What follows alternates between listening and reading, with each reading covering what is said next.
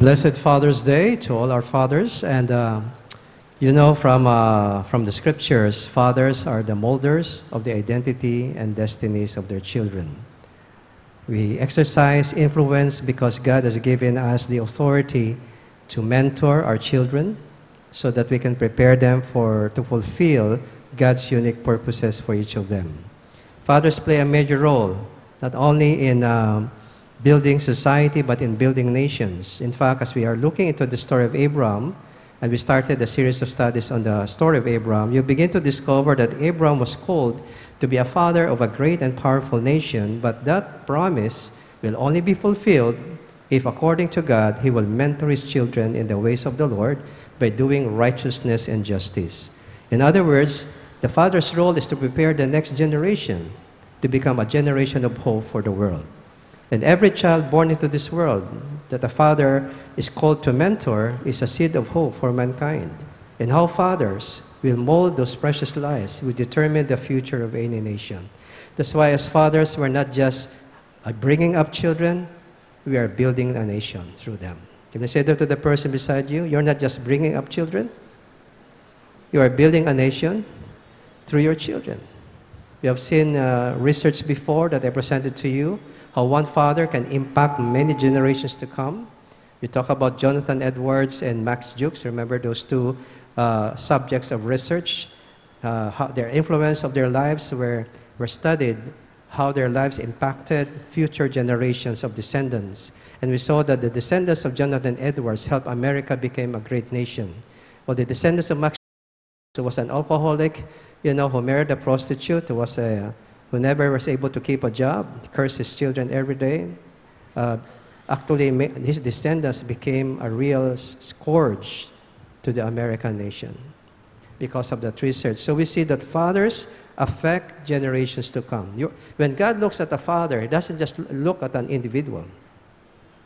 As you look at the Word of God and understand how God sees fathers, He sees fathers as generational beings because He sees generations beyond you. How you conduct your life today is going to affect the next generation and generations to come.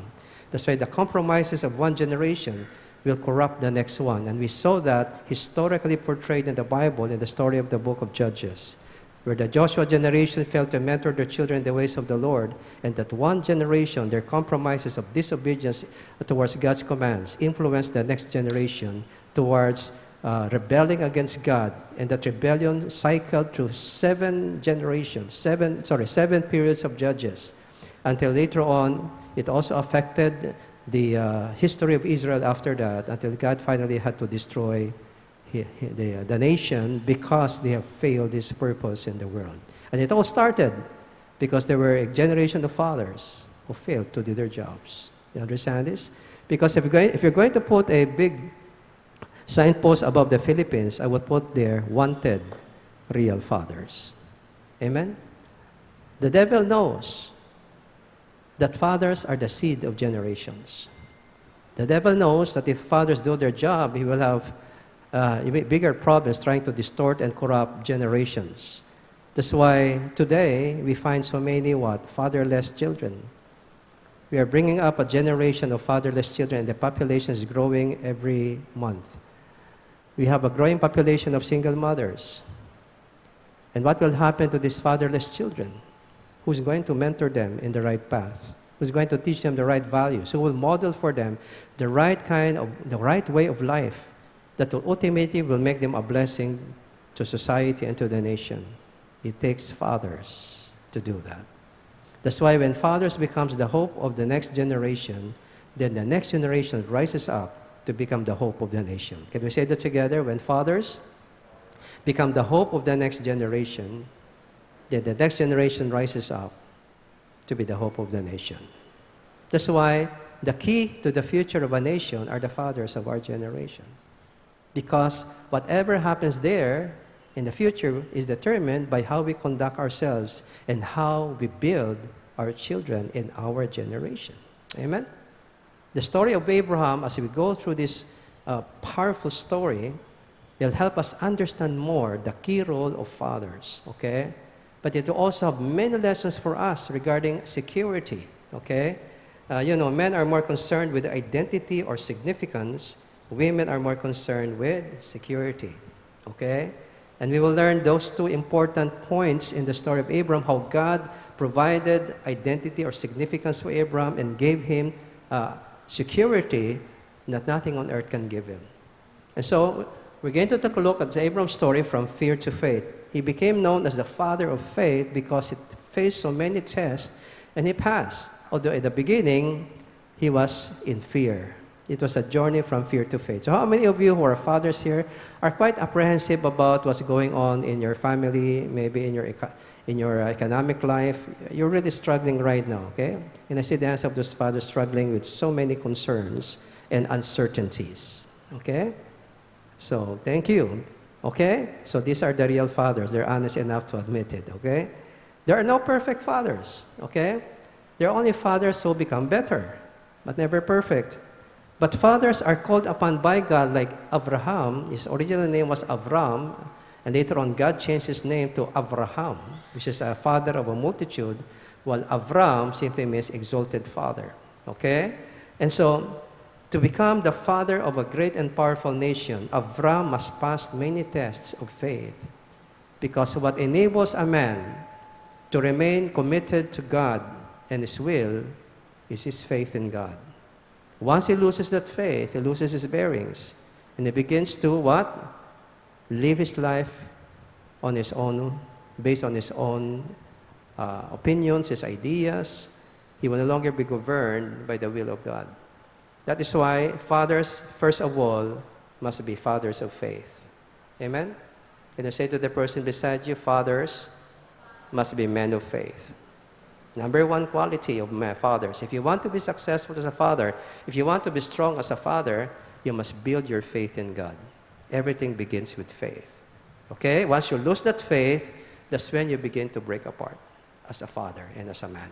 Okay? So take a look at the story of Abram. Okay? Can we jump now to the slide? Okay? See, in Genesis 11, we see this setting. We talked about this last, last Sunday. The journey of Abraham, Avram, this is, original name is Avram, okay? His father is Terach. This is uh, guttural, Terach. Terach took his son Avram, his grandson Lot, son of Haran, and his daughter-in-law Sarai, the wife of his son Avram, and together they set out from Ur of the Chaldeans to go to Canaan. But when they came to Haran, they settled there. Remember, we told about this story? So where did Avram and his father came from? Terach. They came from Ur of Chaldees, of the Chaldees or the Chaldeans.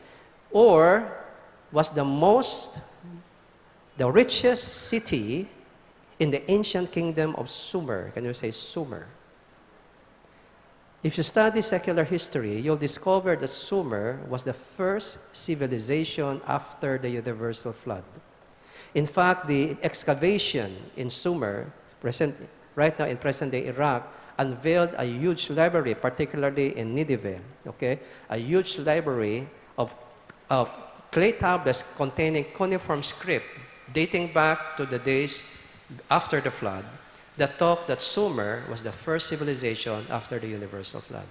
And they talk about a civilization that existed before the flood and how the kingship was taken given by the gods to human beings, and later on, ultimately led to the destruction of the universal flood, and that Sumer was the first civilization after that. Okay? Sumer actually is the same word, but in a different language to our biblical Shinar. Shinar was the place where the descendants of Noah, according to Genesis chapter 10 11, migrated. Okay? Remember the, the Ark of Noah, uh, the Ark of Noah? Okay? Rested on the Urartu, in other words, Mount Ararat. And later on, the descendants of Noah started to migrate eastward and later on settled according to uh, chapter 11. If you can show that, in chapter 11 of Genesis, so you see the background here. Chapter 11, verse 1 up to verse 2. Okay? This is the land of Shinar. Shinar is simply the Hebrew cognate of the uh, Akkadian term Sumer. Sumerians. How many of you have heard of the ancient Sumerians? Yeah. If you want to know what was the civilization that came from Noah after the flood, then you study the history of Sumer. Okay? Can you show that, please? Genesis 11, verse uh, 1 to 2. Okay.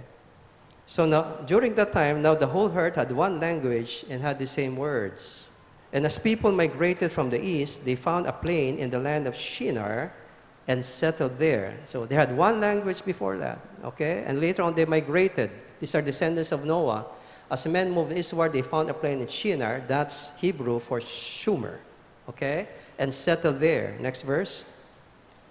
And they said to one another, Come, let us make bricks. It's very interesting that excavations in the ancient city of Ur, which is part of Sumer, okay, in Iraq today, have shown that many of their houses were made of brick the particular building material mentioned here, okay? And bake them thoroughly, and they use bricks instead of stone and tar for mortar. So I'm not going to go beyond that. So Shinar, Shinar, and Ur, the city of uh, Abram and his father, is in the land of Shinar or Sumer, okay? Now, why do you think that Terah, let's go back to our outline, why do you think that Terah left Ur when Ur was the most, was the most affluent city in Sumer. In fact, during the time of King Ur-Nammu, can we say Ur-Nammu? He was the first king of the most powerful dynasty in Ur. He became king of Ur, Sumer, and Akkad. Akkad was, the, was a city in the north that later on became the center of an empire, okay, north of Sumer. And Sumer, later on, when the Akkadian, Akkadian Empire or the Empire of Akkad fell, to the Gutians. The Gutians, these were nomadic tribes that invaded from the north and ultimately defeated the Akkadian Empire to the north. Uh, before, after the fall of the Akkadian Empire, Sumer began to rise up under Ur-Nammu to become the most powerful kingdom in the Mesopotamian valley. And that was where the father of Abraham and Abraham came from, from Ur of the Chaldees. Do you understand this?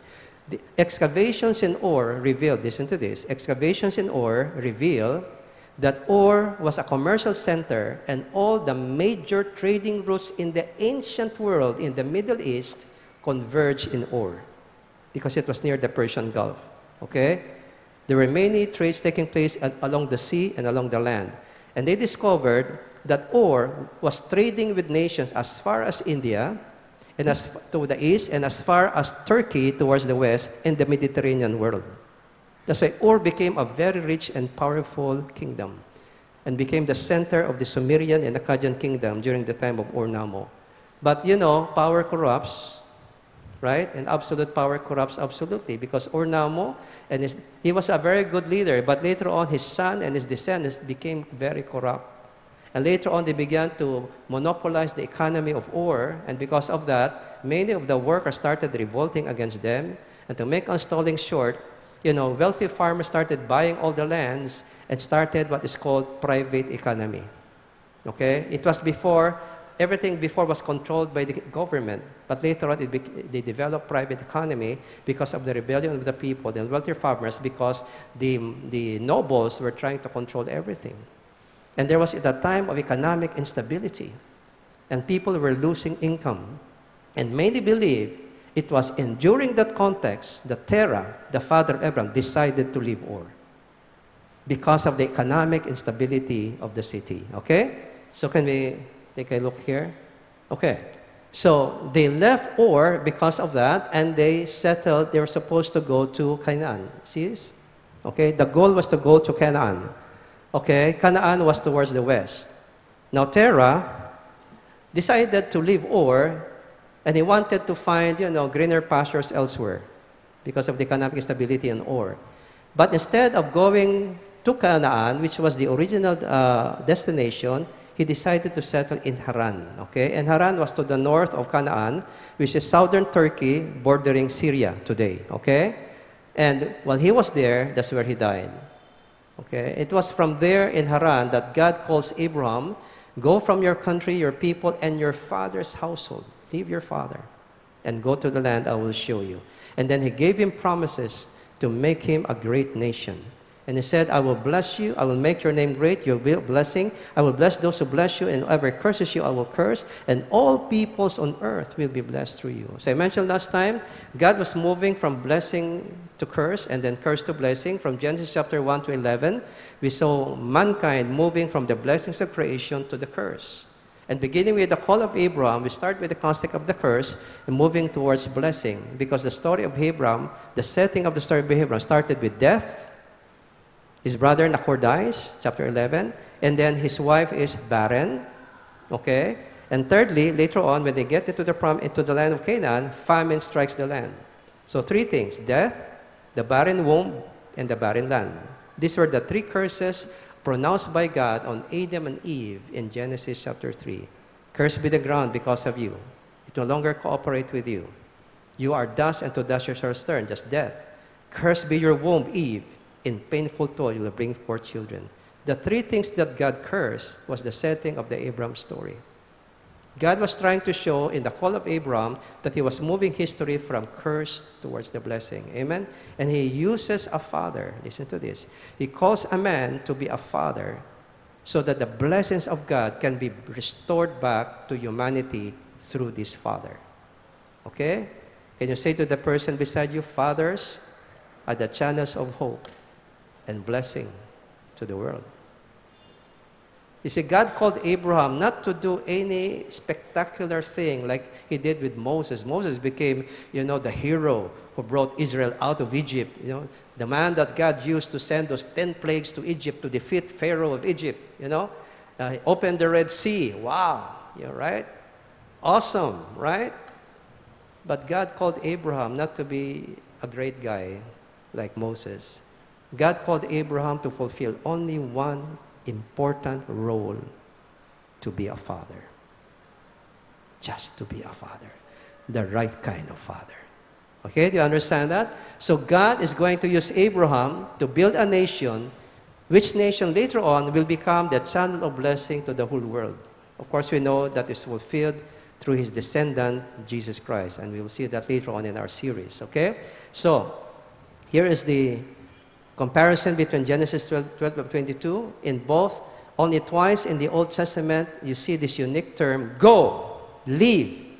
Okay? The word in Hebrew is lek, lekha. Normally in Hebrew, when you say go, you say lek, lek. Okay?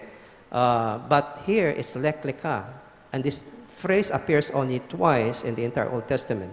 In chapter 12 which is the call of Abraham, and chapter 22, which is the biggest test of Abraham, when God calls him to sacrifice his son Isaac.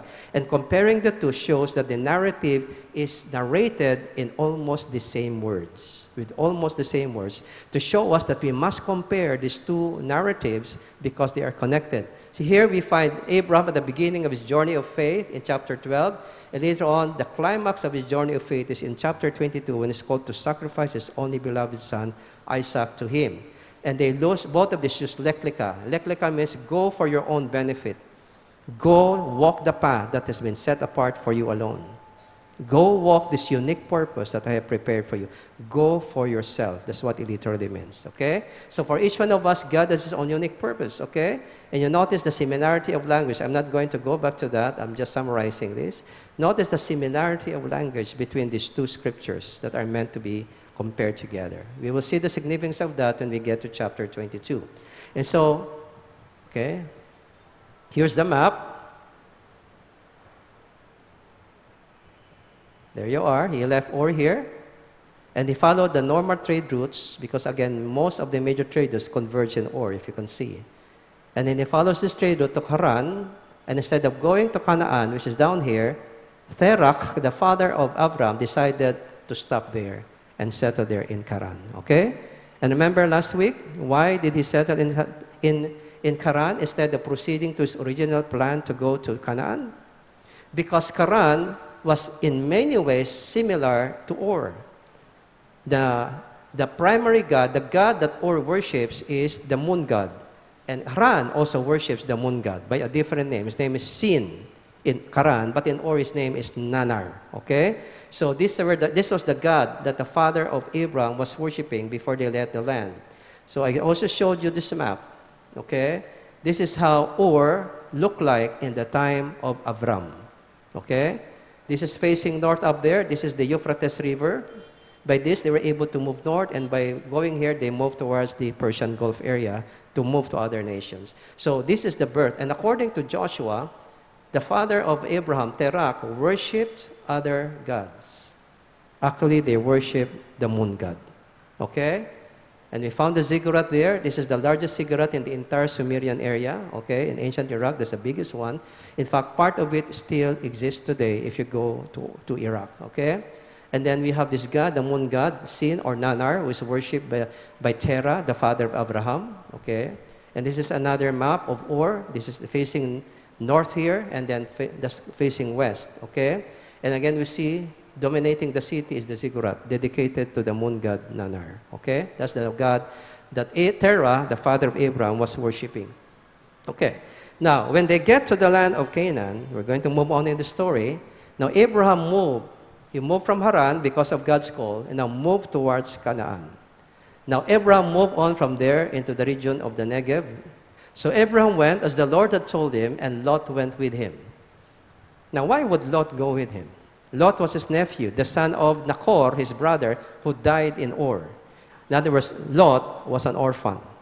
So, why do you think Lot went with Abram? He was not part of the call. God called Avram to leave his father in Haran and go to the land. Of course, he will bring his wife Sarai. He had no son yet, okay, because his wife was barren, but Lot went with him. In fact, Lot later on will become a source of trouble for Avram, his nephew. Now, why do you think Lot went with him?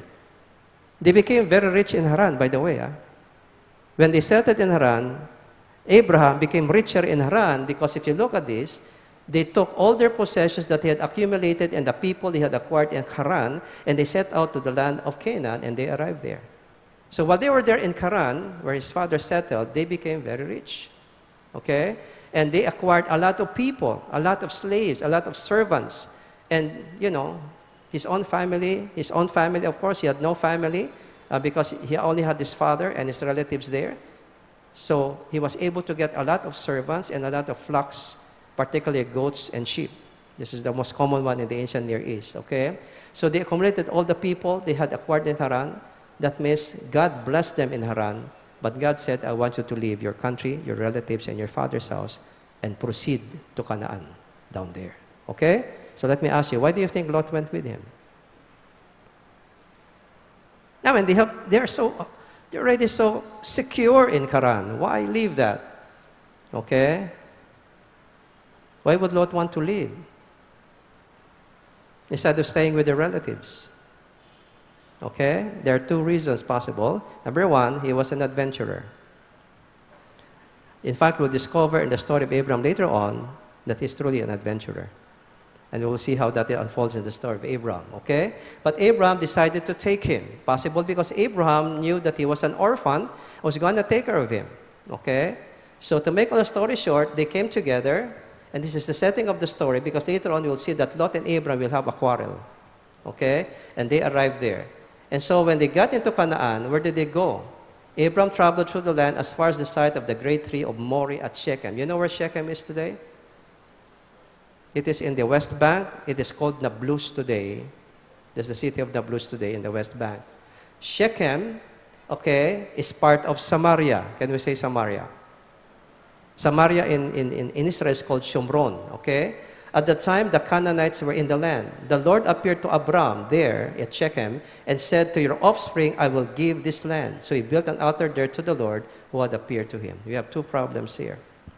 When God said to Abram at Shechem, To your descendants, I will give this land, there were two things that contradicted the promise of God. Number one, Sarai, his wife, was barren. So, how can a barren wife produce descendants?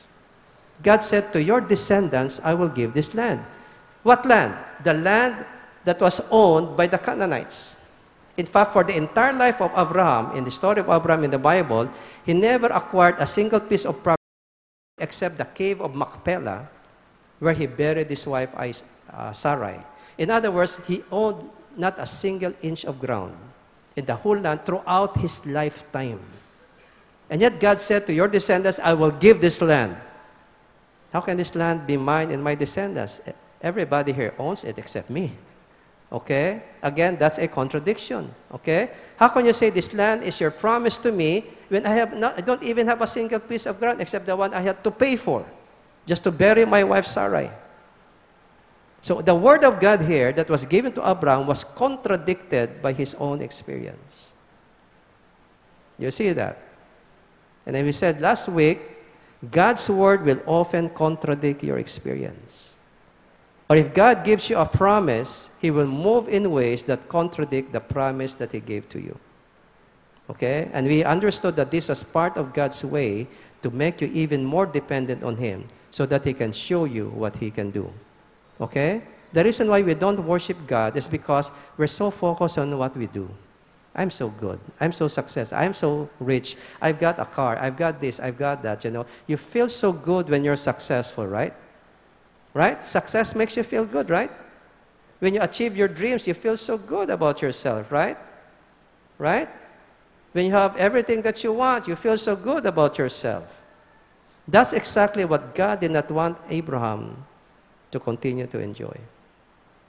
Because it gives you a false sense of security. All these things that you are you feel good about are not permanent. They're only temporal.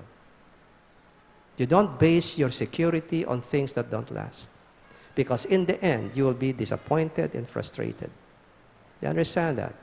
That's why when God gives you a promise, it will often contradict your circumstances, or He will move in a way in your life.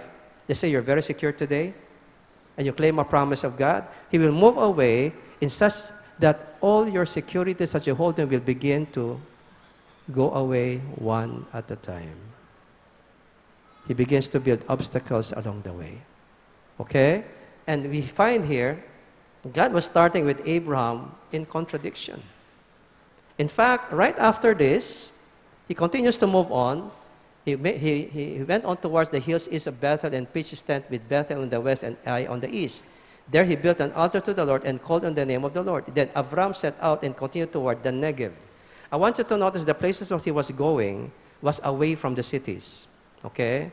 The great tree of Moreh at Shechem was away from the city of Shechem. It was outside. Bethel and Ai are cities, but he settled in the middle where there were no people. And later on, he migrated towards the south, the Negev. Later on, he will, that place will be called Beersheba, and there are no people there. But he was able to dig wells so that he and his herds and his family will survive.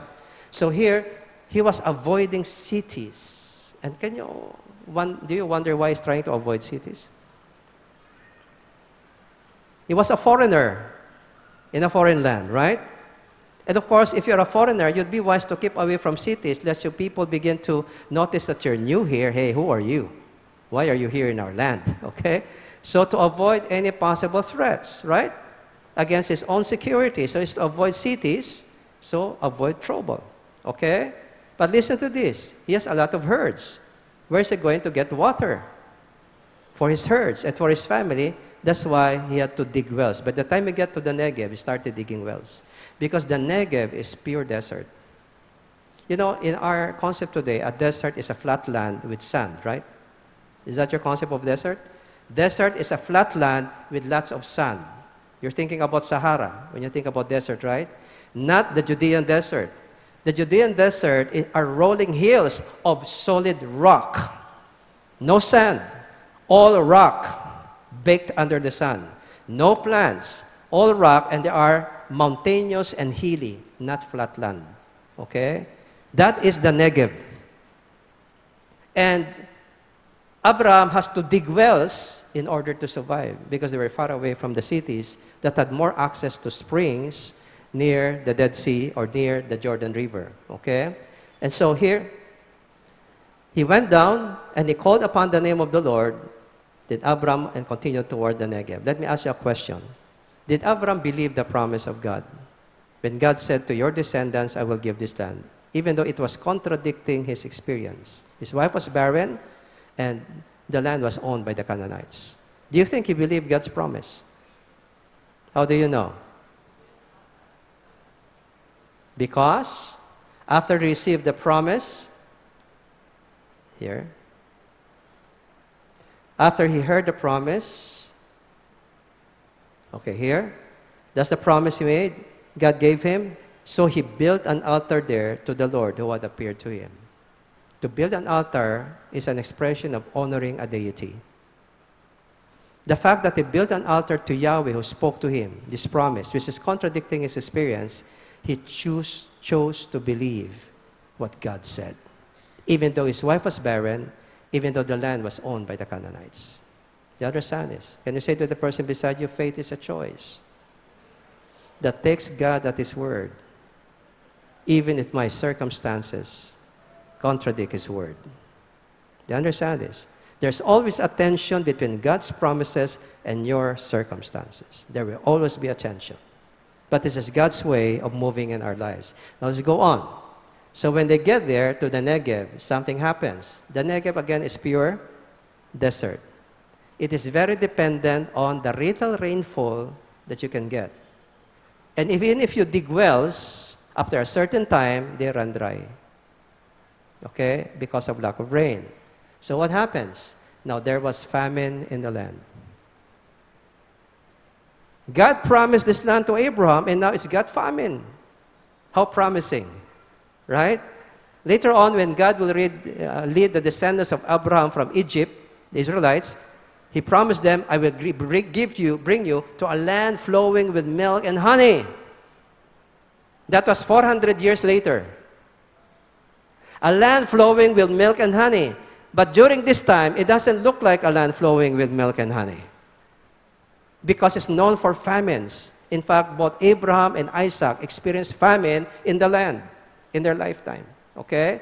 And because of that famine, Abraham, Abraham had to move to Egypt. Because Egypt was a very, you know, secure civilization because of the Nile River. They have the Nile River to feed the civilization, okay? And so they went to Egypt to live there for a while because the famine was so severe. God gives you a promise, right? and then your situation gets worse. you have experienced it right now. God gives you a promise, I'm going to bless you. And then your situation gets worse. Now you have famine. and so you have to find, you know, a way out of that. You've got to do something about it. There's a need. I've got to do something about it. And so Abraham thought of the most logical thing to do. Go to a place where there's water and food. And the nearest place during the time of famine was down there in Egypt. Okay? Was he, be, was he being a good father by looking for resources when there was no more food? Of course. Right? He went down to Egypt, city. And while they were there in Egypt, he said to his wife Sarai, and you will discover this is not the first time he made this agreement. I know what a beautiful woman you are. Wow. I, I hope husbands always say that to their wives. Amen? Kung makatabi po kayo mag-asawa, husband, can you say to your wife, I know what a beautiful woman you are.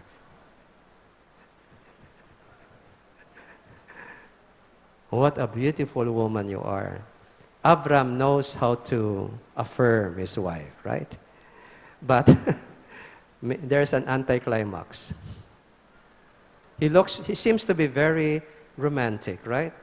Sounds very loving.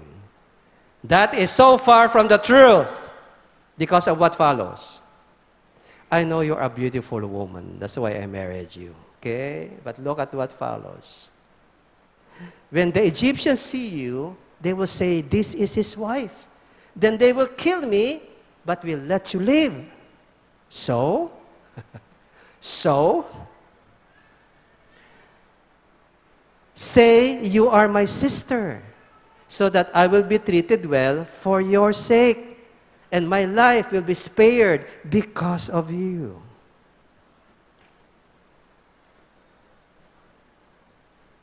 Are you getting what he's trying to say? He's saying, I don't care if the king takes you to his harem, bye bye. But so long as I'm alive.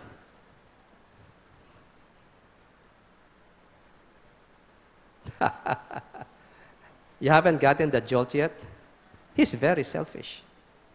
Very selfish. And he's living in fear. He cannot even trust God to protect him. He has to find a way to protect himself by lying and by putting the future and the life of his wife at risk by allowing her to be taken by Pharaoh. Goodbye. Do you think Pharaoh is going to bring back his wife after having time with her? No, he's going to keep her in her harem forever. That means that Abraham will lose Sarai as his wife. But for Abraham, it's okay so long as I'm alive. How many of you women would like to hit Abraham on the head right now?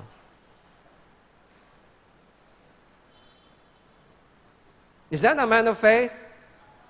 No. He's trying to protect himself in a way that will jeopardize and sacrifice the well being of his own wife. Can you say to the person beside you, never sacrifice your wife for your own well being?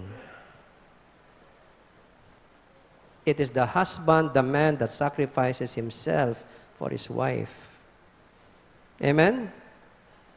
Ephesians chapter 5, verse 25 Husbands, love your wives as Christ loved the church and gave himself up for her. So, who sacrifices? For whom? The man sacrifices for the happiness and well being of his wife, not vice versa. Amen?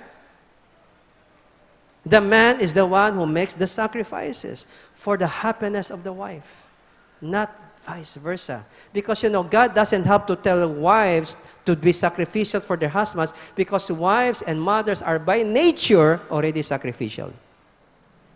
Because they know what love is all about. You understand that? Women will sacrifice their lives for their children, sacrifice everything. You understand that? Men will sacrifice a lot of things just for their significance and identity.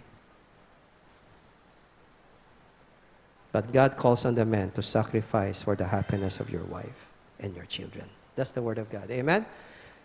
If Abraham was living in our day, I will tell him to attend Men of Integrity International. I'd have to lecture him about how to love a wife. You understand this? So, was Abraham full of faith in the beginning? He recognized, you know, these people are, we're new here. We came from Ur and Haran. People don't know us here. And kings in ancient times have the habit of killing the husband of the woman they want. Remember King David? In order to hide his affair with, his, with Bathsheba, he had the husband of Bathsheba, a very loyal soldier to him, killed in the, in the battle, even though he was very loyal to him as the king. What a traitor. Because he wanted Bathsheba. That was the habit of kings. And Abram knows that his wife is too beautiful to escape being noticed by Pharaoh and the officials of Egypt. Everybody would want to have him as his, one of their women. And if you're the relative, good for you. If you're the brother, good for you. If you're the parents of the woman, good for you because the nobles or the kings will give you a lot of dowry money in order to give him your beloved sister or daughter. But if you're the husband, he will kill you to get your wife. Do you understand this? Okay? So Abraham, Abraham here was not yet full of faith. He was living in fear. And I'm telling you, men, as fathers, we will always be faced with circumstances in our lives that can make us very desperate. Because God seems to move in contradiction to his promises. The famine in the land was very far from what Abram hoped for this land to be a promise to him. And there's no water. So disappointed. Where are the promises of God? I will bless you, I will bless you, I will bless you. What's the blessing? I'll die here. Right? And so I have to go to the city. I left the city. God commanded me to leave the city, and I have to go back to the city because where security is. And there in the city, he has to lie. Okay, and what happens? Now, how many want to know why did God allow Abram to lie and to go to Egypt?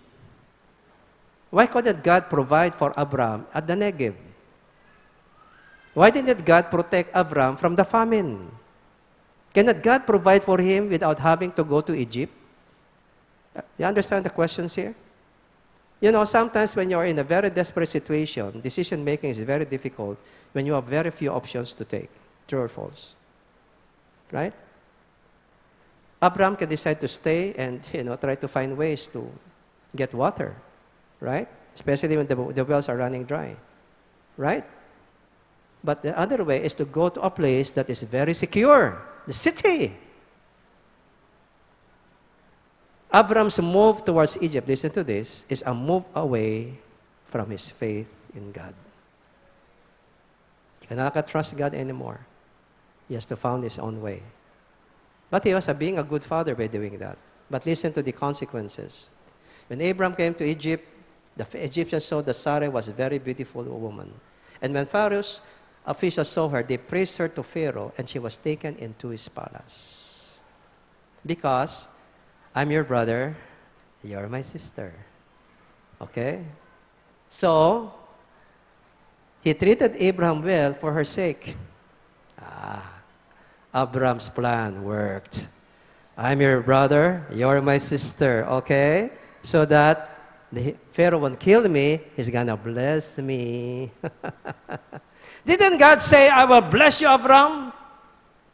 Well, Abraham seems to be getting the blessing his way by lying and deceiving, right? He treated Abraham well for her sake, and Abraham acquired sheep and cattle, and female donkeys, and female servants, and camels. Boy, did the Pharaoh make him even more rich!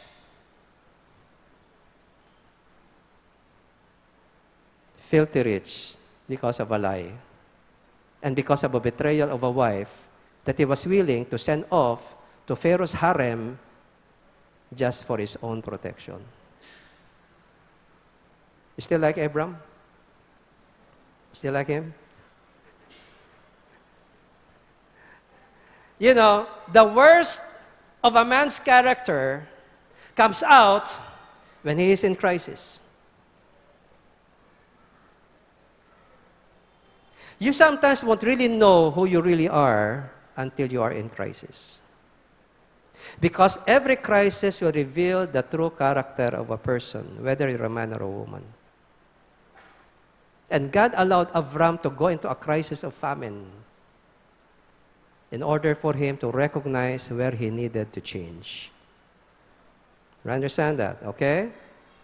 Did God allow him to escape this act of lying and betrayal of his wife unscathed?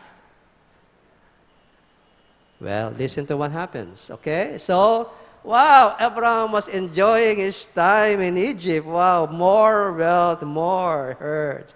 Goodbye, Sarai. See you in the next life. Okay? But the Lord afflicted Pharaoh. Oops and his house with great plagues. In Hebrew, naga nego, which means sent powerful plagues against Pharaoh. By the way, it's the same words that will be used in the Exodus when God will send 10 plagues against the Pharaoh in the time of Moses. Same words. Same words, okay?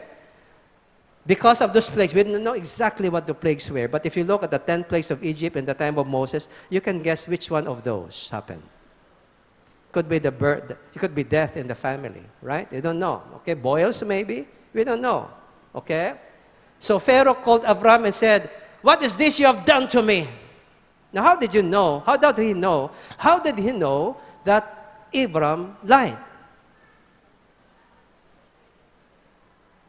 You know, in ancient times, when bad things happen to a kingdom, the king will always consult his wizards, fortune tellers, and all the wise men.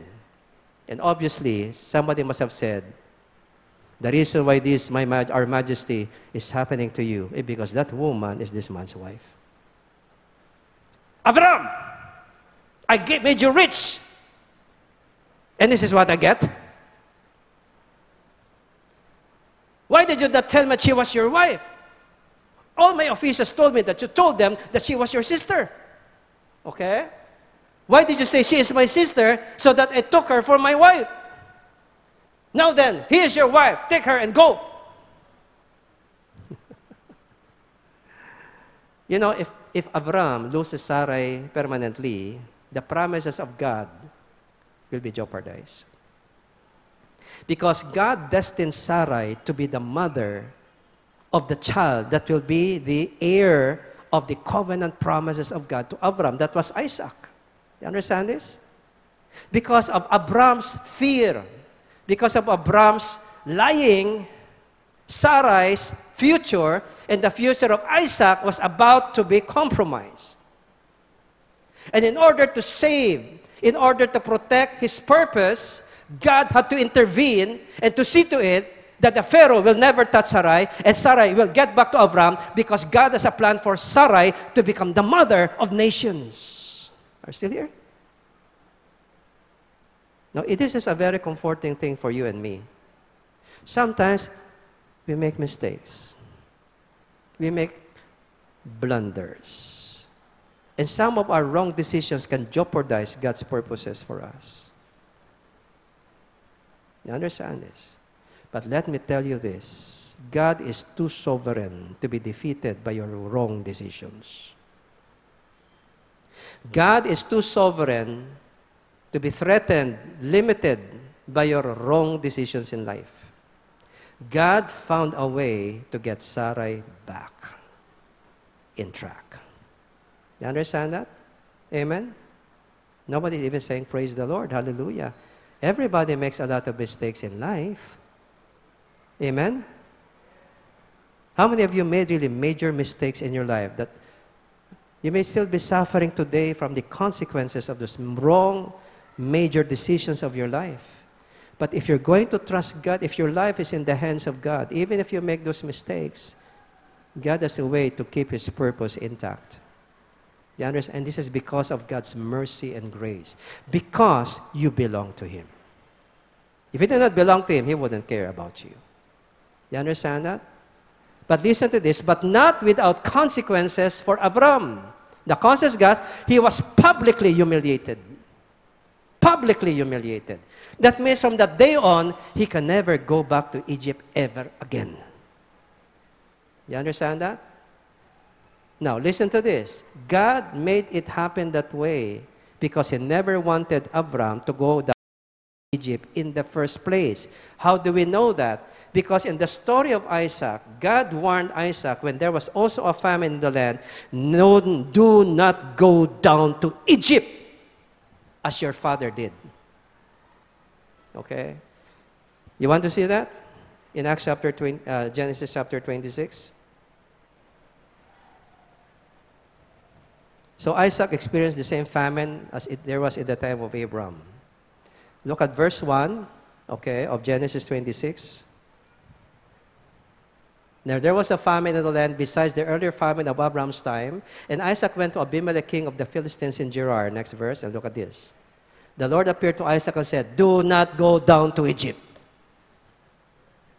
Live in the land there in Gerar, where I tell you to live. So, what is the warning? Your dad was so wrong. He went down to Egypt instead of trusting me. I could have brought him to a place where he can feed his family and his flocks. But he decided to go down to the city.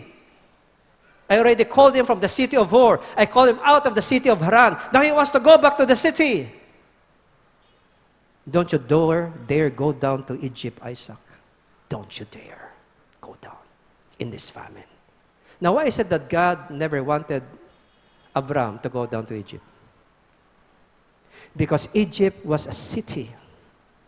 And in the book of Genesis, there is strong anti city sentiment. Because cities are centers of man made security apart from God. This is where man becomes God and they don't care about the true God. They can worship other gods that serve them, but they don't want to serve a God that demands righteousness and holiness from them. That's why the gods of the ancient civilizations were very acceptable to the peoples because these were gods who will give you anything you want, you just give them food. Just give him food, offerings, food, food, food, food. And he will make you rich. These gods will give you everything you want without having to be righteous, without having to be holy. You don't need to change your life just to be blessed by these gods. They'll give you everything you want to spoil you. They wouldn't care about how you live so long as you give them food, food, food, food. Do you understand this? But the true God demands righteousness and holiness if you want Him to bless you. You have to keep your life on track. Okay? So don't go to Egypt. The city afforded people an alternative to the true God. That's where man was in control. And whenever man is in control, he creates his own security.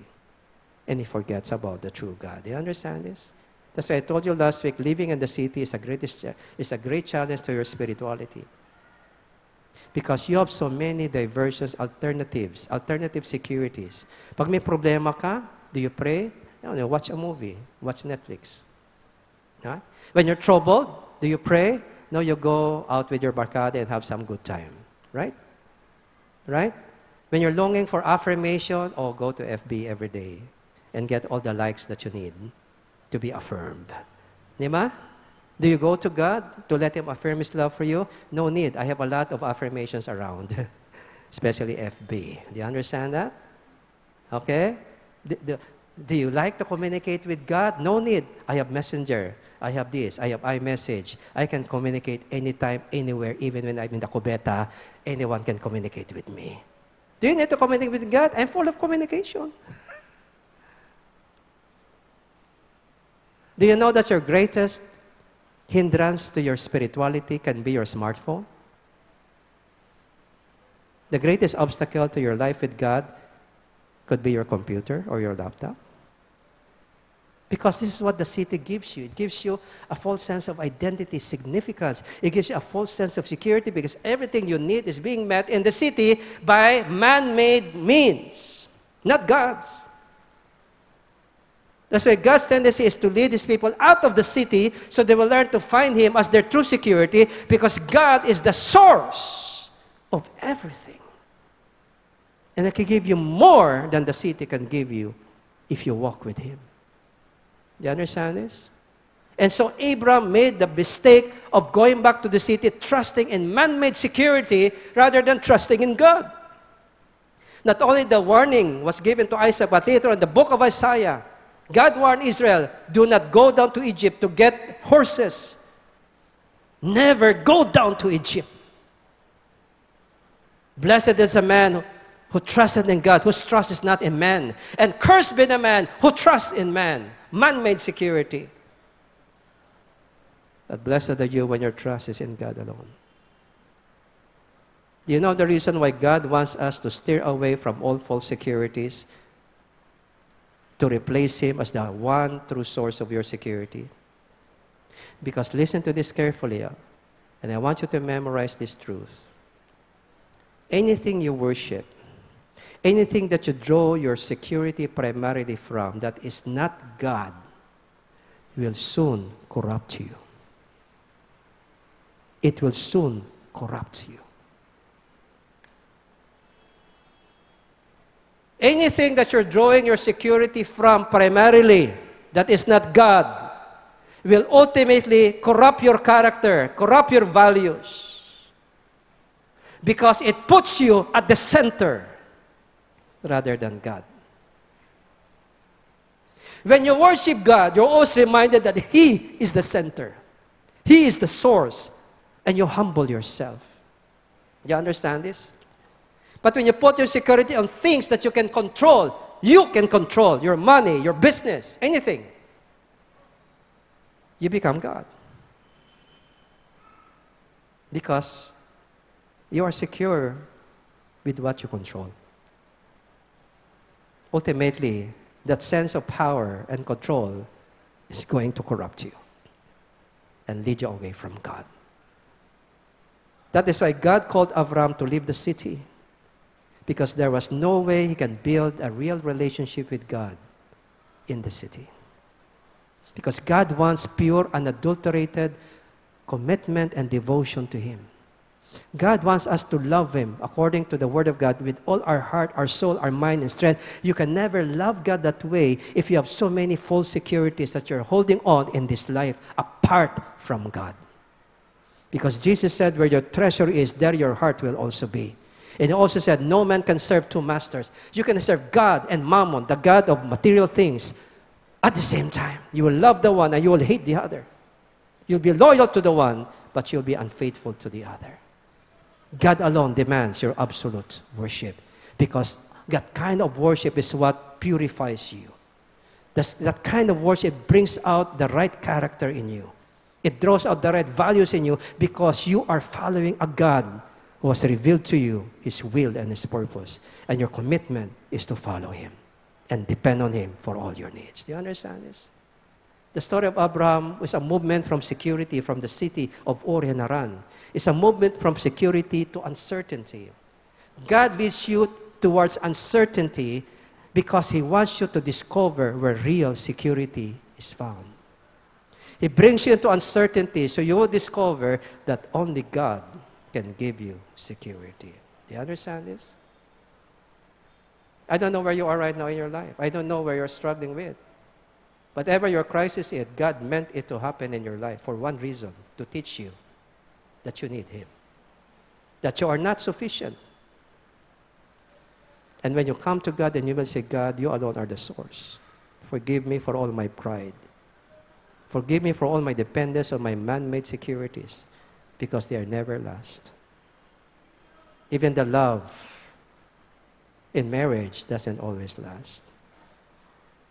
Nothing on earth really lasts. Only God and His Word endures forever. Amen?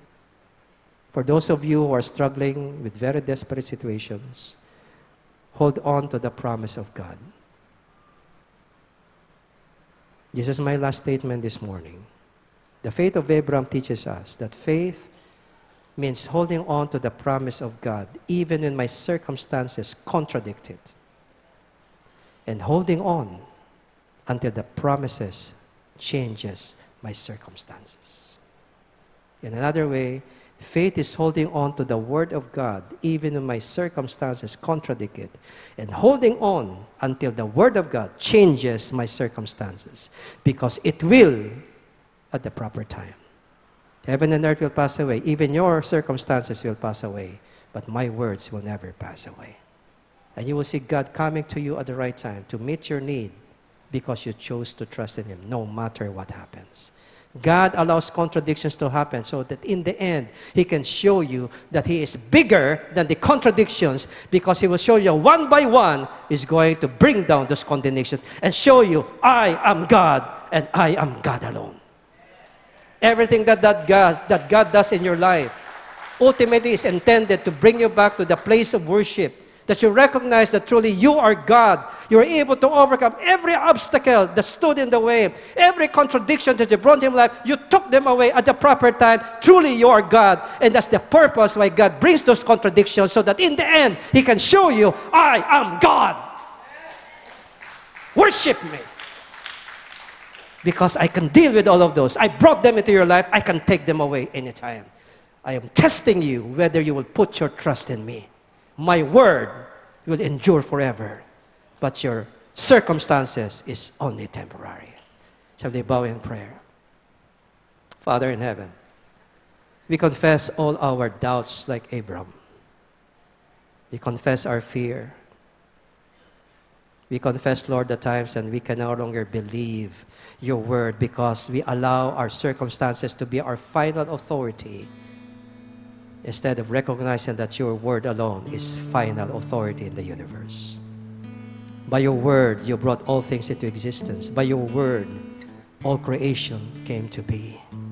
Your word is the most powerful force in the entire universe. It is said in Isaiah 55, your word will never return to you empty, but it will fulfill the purpose for which you have sent your word.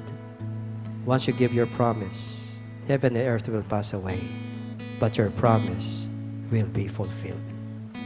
Father, I pray that the faith of the fathers will grow strong, that they will be firm in their faith in you no matter what crisis be, uh, uh affects their families and their homes. Help them stand to be fathers of faith like Abraham later on when he ultimately demonstrated the maturity of faith. Like Abraham, Lord, we falter and fall. Like Abraham, we make bad decisions because of fear, because of panic, because of unbelief and doubt. We are led to make bad decisions in life that later on reap regret in our lives. Forgive us for not holding on to you. Forgive us for not holding on to your word because we know your word will change our circumstances in due time. Father, we thank you for reminding us. Bless the fathers here, O Lord, that they may rise up to be strong men of faith for their families. That even though things may go contradictory against your promises, they will say, This is just God's ways. This is just God's style. God will deal with the contradictions because God will fulfill His promise. Lord, we thank you for this and we declare God will always provide, even in the face of contradictions. When Abram said to his son Isaac, whom he was about to kill, God will provide a lamb. I thank you, Father, and we bless your name. Renew us as we renew our faith before you. In Jesus' name.